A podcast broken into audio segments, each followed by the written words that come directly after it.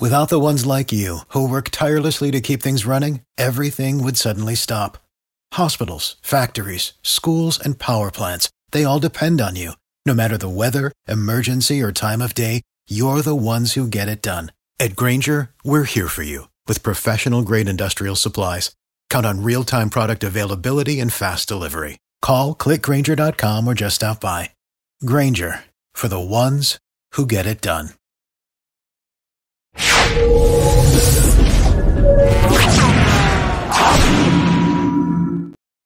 Hello, everyone. I'm Blayne Gilmer. Welcome into this morning report here on Southeastern 14, talking about what happened in week two of SEC football and what we learned about each of these teams heading into week three. Quite frankly, a few teams that just have not been tested yet that we haven't learned uh, a whole lot about.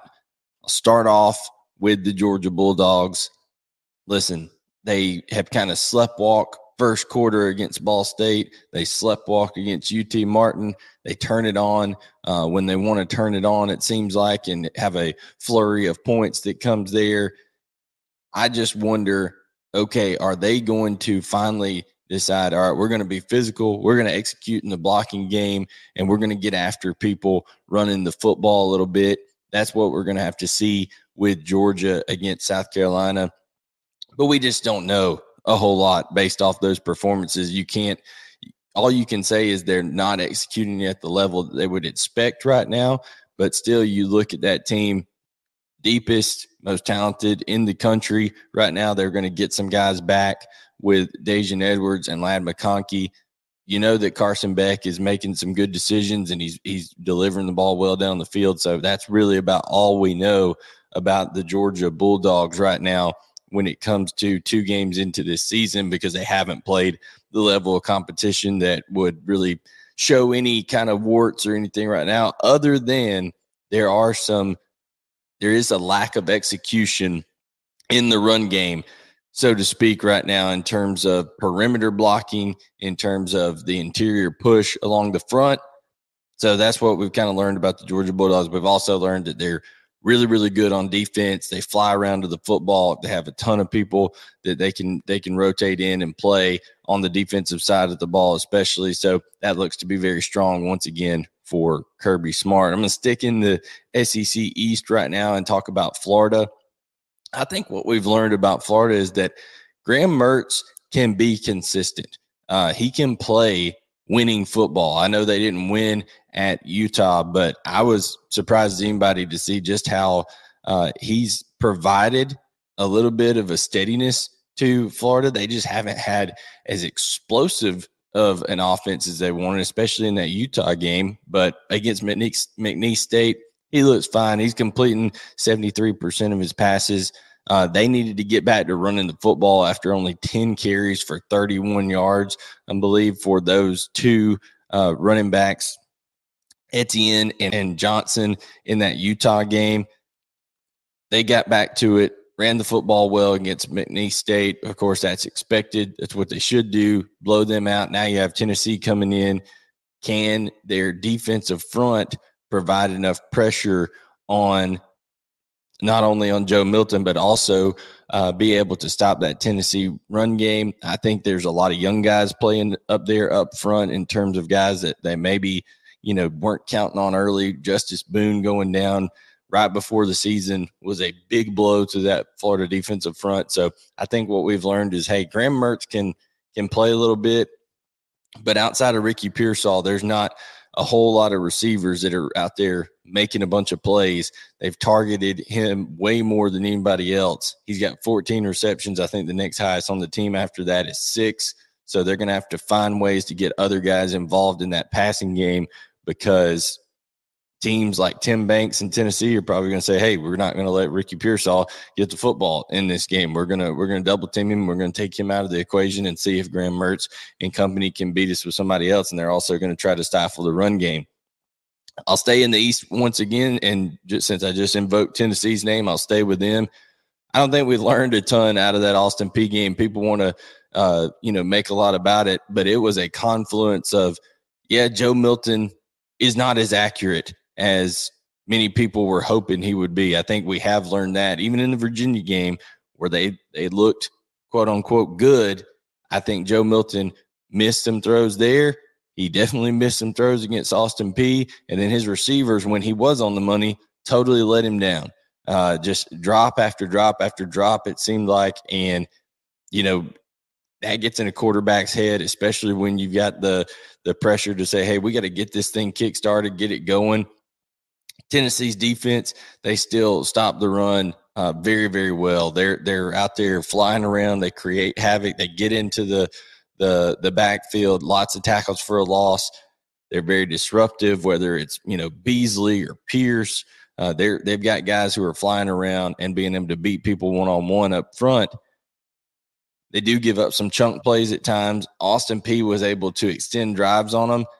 And that's something I think we've learned about the entirety of the SEC, okay, and the entirety of college football is these new clock rules. All right. Teams that feel like they are at a disadvantage athletically, if they can extend drives and just be efficient getting first downs, okay, being around 50% on third down conversion, then they can bleed that clock a lot better than they could before when it was stopping on on first downs and you know being able to just really, really take their time with their pace. Austin Peay had 39 minutes of possession, which Tennessee, that's nothing new for them.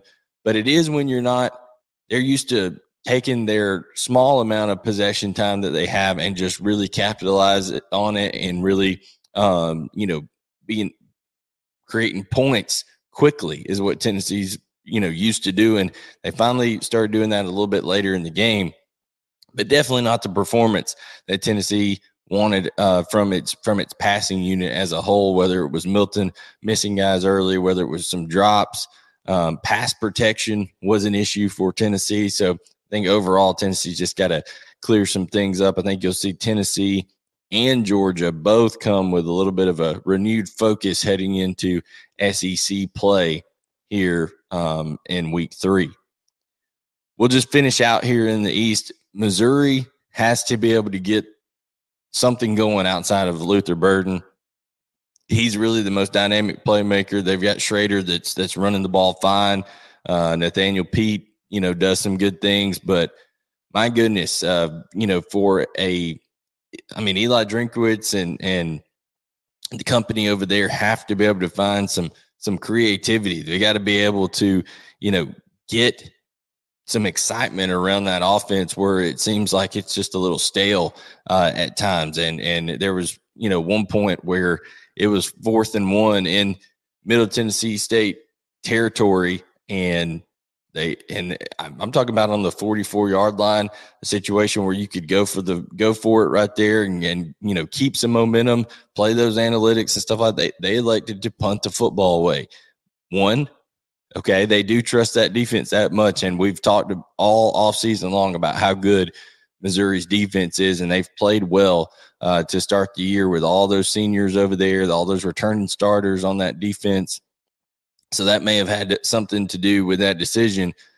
But I think you just need to see the next level out of that offense. Missouri has to find okay, how can we get some playmakers going and create some explosive plays outside of getting Luther Burden the football. So that is what we learned about Missouri that this this offense has a little bit of an ineptitude about it right now, and they need to be able to find some more explosion to really support a very very good defense that they have at Missouri.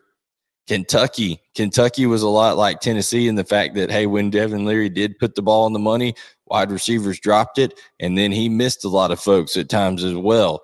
Uh, they just simply could not get things going like they wanted to against Eastern Kentucky, and that is concerning. This is two weeks in a row where they haven't really just been a you know beacon of promise over there offensively, and I think that has to worry Kentucky fans a little bit. They still play really good defense, um, and you know I'm just looking to see okay how does Kentucky look in SEC play as we get going here. Kentucky still has one more week to be able to clean some things up. They get Akron, which is not a good football team.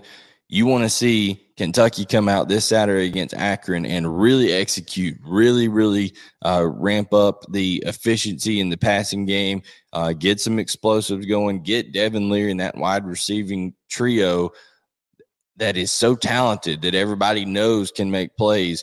Them and Liam Coen all on the same page and get this offense rolling before you get to SEC play. And then even then they they open with Vanderbilt at Vanderbilt on on SEC next week in week four. So an opportunity to get their run game going because what we learned about Vanderbilt is they do not have the capability to stop the run. Wake Forest ran for 288 yards. I think that forced, you know, when you're able to to get that much on the ground and really kind of take the air out of the football when you're when you're Wake Forest and at times get chunks of yards running the football, then it puts – you know, more pressure on AJ Swann and that offense to deliver. They made some nice plays at certain points with McGowan and and Sheppard and AJ Swann can make some really really pretty throws. I mean, he's he's a guy that I think has a really good future, but too many uncharacteristic mistakes out of AJ Swann. One thing he did well last year was uh, protect the football, um, but he did not do that in this game. And I think in part is because they felt so much pressure to to kind of force some things a little bit when they did have the football because they knew Wake Forest was going to be able to run it at will. And boy, they did. I mean, Vanderbilt, not exactly uh, stellar stopping the run with that 288 yards of rushing production right there. So um, that that's what we learned about Vanderbilt. And then finally, South Carolina against Furman. I think we learned that they've got some young guys uh, that that have some talent. Uh, whether it's you know Mario Anderson that transferred in, or DJ Braswell at running back, or Nyck Harbor at, at receiver, they were able to to play some of these freshmen. They played some freshman offensive linemen that I think actually gave them quality reps and quality uh, looks at the offensive line, which I think they may need to insert those guys and just kind of roll with them and get going because South Carolina has not performed well on the offensive line against North Carolina and uh, or against Furman. I think we we saw a little bit too that it's not just that North Carolina in the first week was some uh, unbelievable defense. They gave up 34 points to App State in week two, and they did not have one sack against Appalachian State. Did that North Carolina defensive front? Not one. They had zero sacks in that game after having nine sacks and 16 tackles for a loss against South Carolina in week one. South Carolina's offensive line not doing well right now. I believe they they rushed for 2.8 yards per carry against Furman in the run game. Dakereon Joyner, Juju McDowell not getting it done for South Carolina as the primary running backs. We'll see if they make a change and get Braswell more involved or get uh, Mario Anderson more involved. But my goodness, uh, not what they need run wise because Spencer Rattler is playing his tail off. I mean, he's playing as good a football as he can play, being efficient, making good decisions, uh, putting the ball where only his his receivers have a chance to make plays. Um, they did, you know, maybe lose one of their top receivers in Ahmarean Brown with a hamstring injury. We'll see how how that, you know, you never know with soft tissue uh, injuries like that, what that's going to look like going into this Georgia game.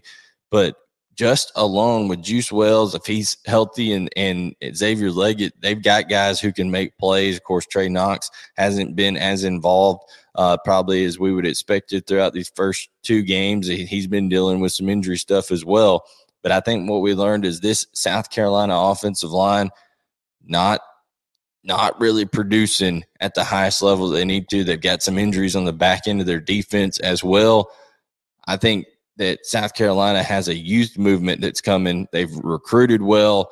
Um, they, that's what the excitement has been under Beamer. That's what the excitement is for the future. They may need to just roll with some of these young guys and let them go at it. So that's what we learned about the SEC East. Now we're going to go to the SEC West, starting with Alabama. I think we learned that this Alabama defense is very good, but you cannot, cannot leave them on the field for 75 plays. And Alabama wasn't able to produce enough offensively uh, to to help its defense out to play complementary football. Five of fourteen on third down. Uh, it's not going to cut it. Not going to cut it at all. Um, they also lost the time of possession battle. Uh, they lost the turnover battle, and all those things. You know, whether it's a sudden change, whether it's allowing not being able to get off the field for Texas. Texas also went two of three on fourth down as well. But the offense not being able to extend drives and sustain drives and value the football really put Alabama's defense in a bad spot.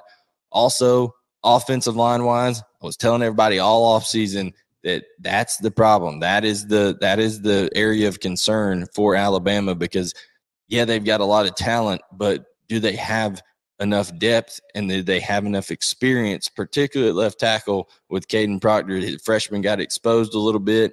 Um, you know, definitely a few times in a row at key moments in that game where Kadyn Proctor got beat and J- uh, Jalen Milroe. I know that he made made a couple mistakes in that game throwing the ball, but my goodness, it seemed like he was running for his life.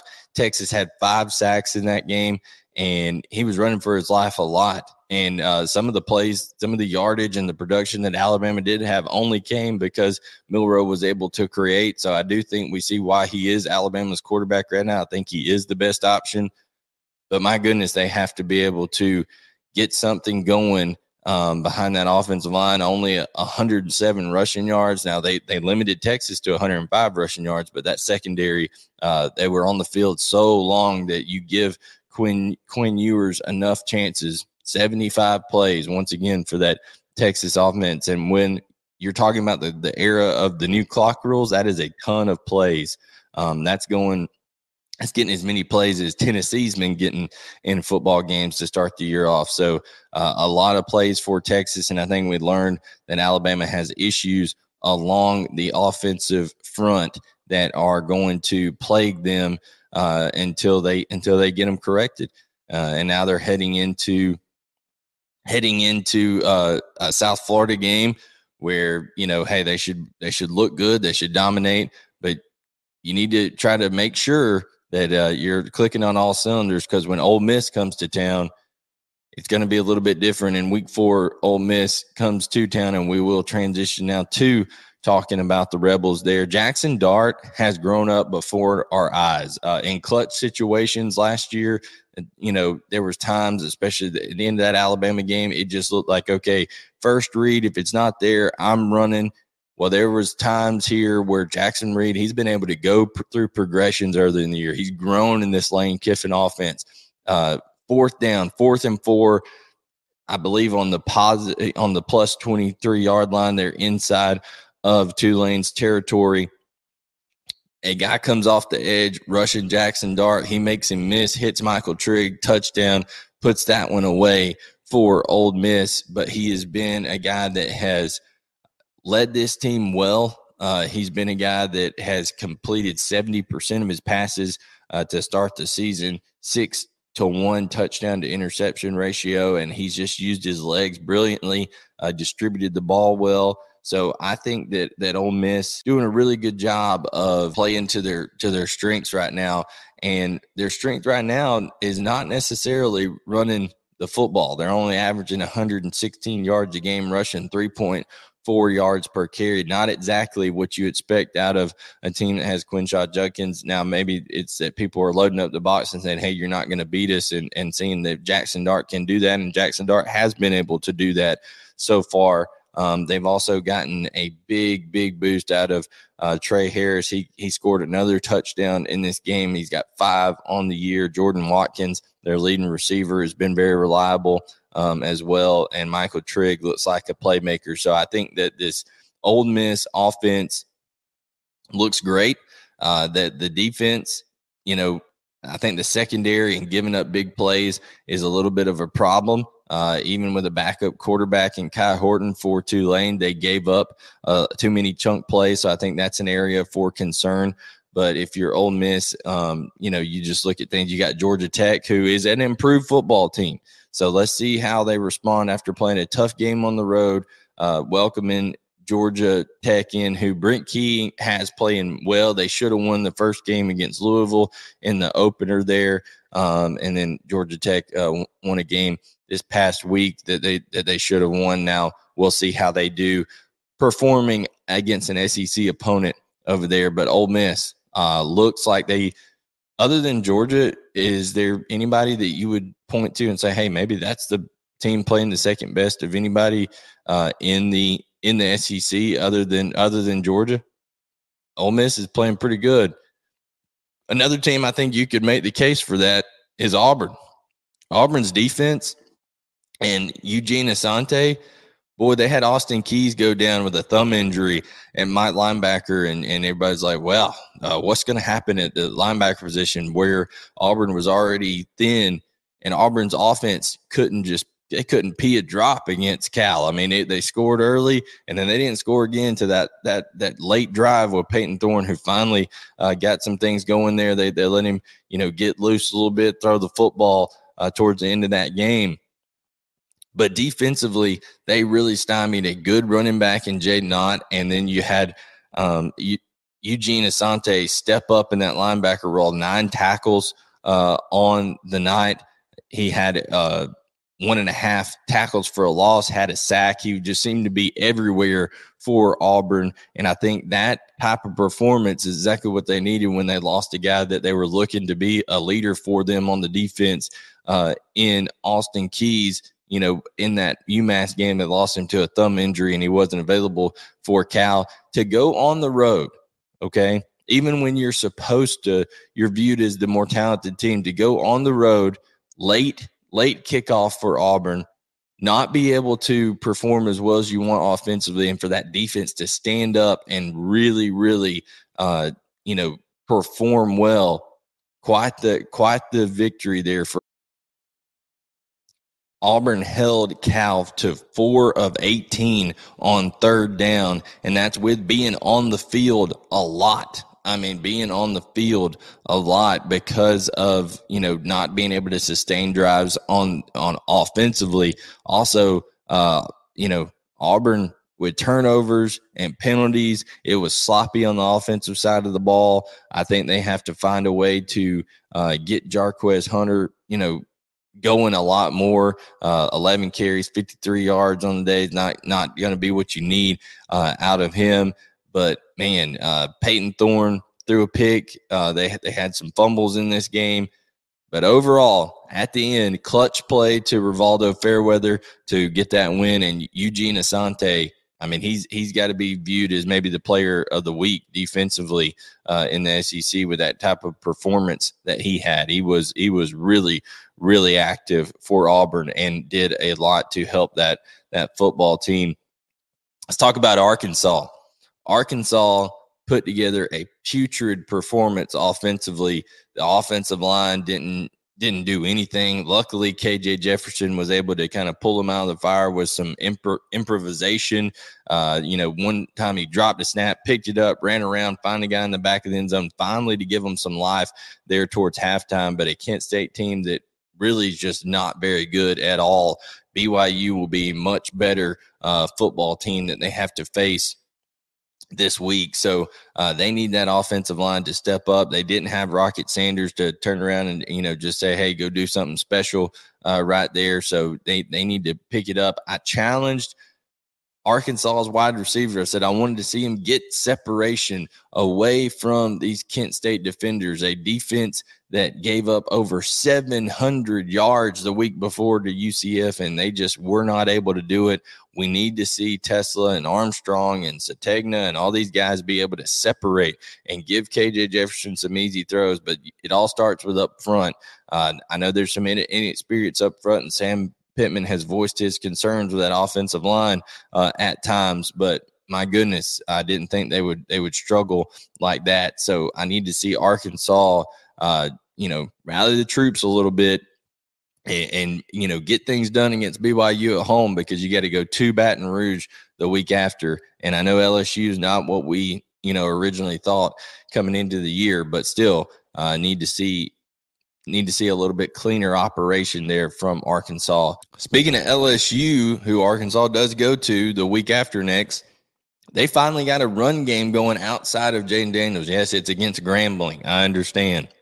But Logan Diggs, 115 yards rushing. They had 300 yards rushing on the night. You know, finally, that's what they need to help out Jayden Daniels. That dude played his guts out against Florida State and didn't get any help around him. They had some key drops in the with the receivers that game. The offensive line looked like a sieve at times, just letting Jared Verse and those Florida State uh, defensive defensive front just come through, and Jayden Daniels couldn't get comfortable. They didn't push the ball down the field in that first game, but they finally got a little bit of a run game, and that can help your down the field passing game. The better you can run the football with your running backs, the more shots you're going to be able to take down the field because you can really get the benefit of hey, the quarterback is putting the ball in the belly of a running back and then it freezes a defender and you can take those shots down the field. That is what LSU needs to look better. They're going to have to look better against a uh, Mississippi State team. They're going to Starkville that I that I think Mississippi State. A lot of people are like, oh, they didn't run, they didn't throw the football enough. What's the play call and all this kind of stuff? We'll get to them in just a second. But LSU is going to face a hard nosed football team in Mississippi State that has quality leadership and is uh, not daunted by the task. And Zach Arnett, uh, I think, is doing a really good job of that Mississippi State team. But LSU, Logan Diggs, the Notre Dame transfer, that's a big deal. Him getting involved, he was not unavailable for the opener. Uh, him and Mason Smith were unavailable for that opener against against Florida State. So still everything in front of LSU. Now they got to go execute in Starkville. So we'll see how they do there. Speaking of Mississippi State, boy, I really like the way that Kevin Barbay has designed the offense in terms of the angles and getting the pistol downhill running game going for Woody Marks, for Seth Davis, for Pittman. These guys run hard, and I am excited to see them match up against an LSU defense. Uh, really, really think that you know Will Rogers is a guy that that we just haven't seen him put everything together in this offense yet. I think you're going to see everything open up. Tulu Griffin uh, is an explosive guy. Uh, they need to be able to find ways to get the ball in his hands more as well. I think you'll see Will Rogers. A lot of Mississippi State fans were up in arms. Well, he's not throwing the football enough. So you go from we don't run the ball enough last year to we don't throw the ball enough this year. That's why you love college football, right? I mean, it's just you never know what you're going to get week to week, year to year uh, out of your team. But I think they showed a lot of toughness, showed a lot of grit. That game could have been worse with Arizona. They could have they could have put it away a little bit earlier. They missed some opportunities, gave up some fluky type plays in the secondary there, pushing the ball down the field. But LSU, that's not what they've really been doing. They haven't taken shots. Jayden Daniels hasn't hasn't been willing to push the ball down the field. We'll see if they're willing to this game after seeing uh, Mississippi State secondary kind of give up some big plays on the back end at times. But Jett Johnson and Nathaniel Wat, uh, Nathaniel Watson, my goodness, I mean they are tremendous at that linebacker position for Mississippi State. Just make play after play, create turnovers. I I really like the DNA of this Mississippi State team, and I'm excited to watch them host LSU. By the way, you can see our full prediction video on the channel. Like, subscribe, turn on notifications. I'm picking Mississippi State. I like them to pull the upset at home. Uh, and then lastly, the last team we have to cover in the SEC West is Texas A&M.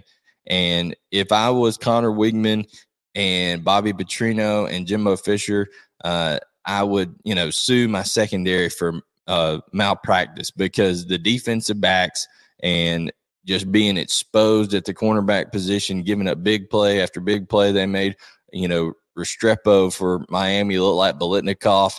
I mean, it was uh, atrocious missed a lot of tackles, missed assignments, bust in the back end, weren't able to get enough pressure on Tyler Van Dyke, and he just diced them up. But Conner Weigman is a star. I'm telling you, he is a future star in the SEC. He's a playmaker. We had him in our top five quarterback list coming into this, and I'm telling you, I think that Conner Weigman is the real deal for Texas A&M going forward. Uh, you know, he had to throw the ball 53 times. So you throw the ball 53 times, you're gonna have a pick here, here or there.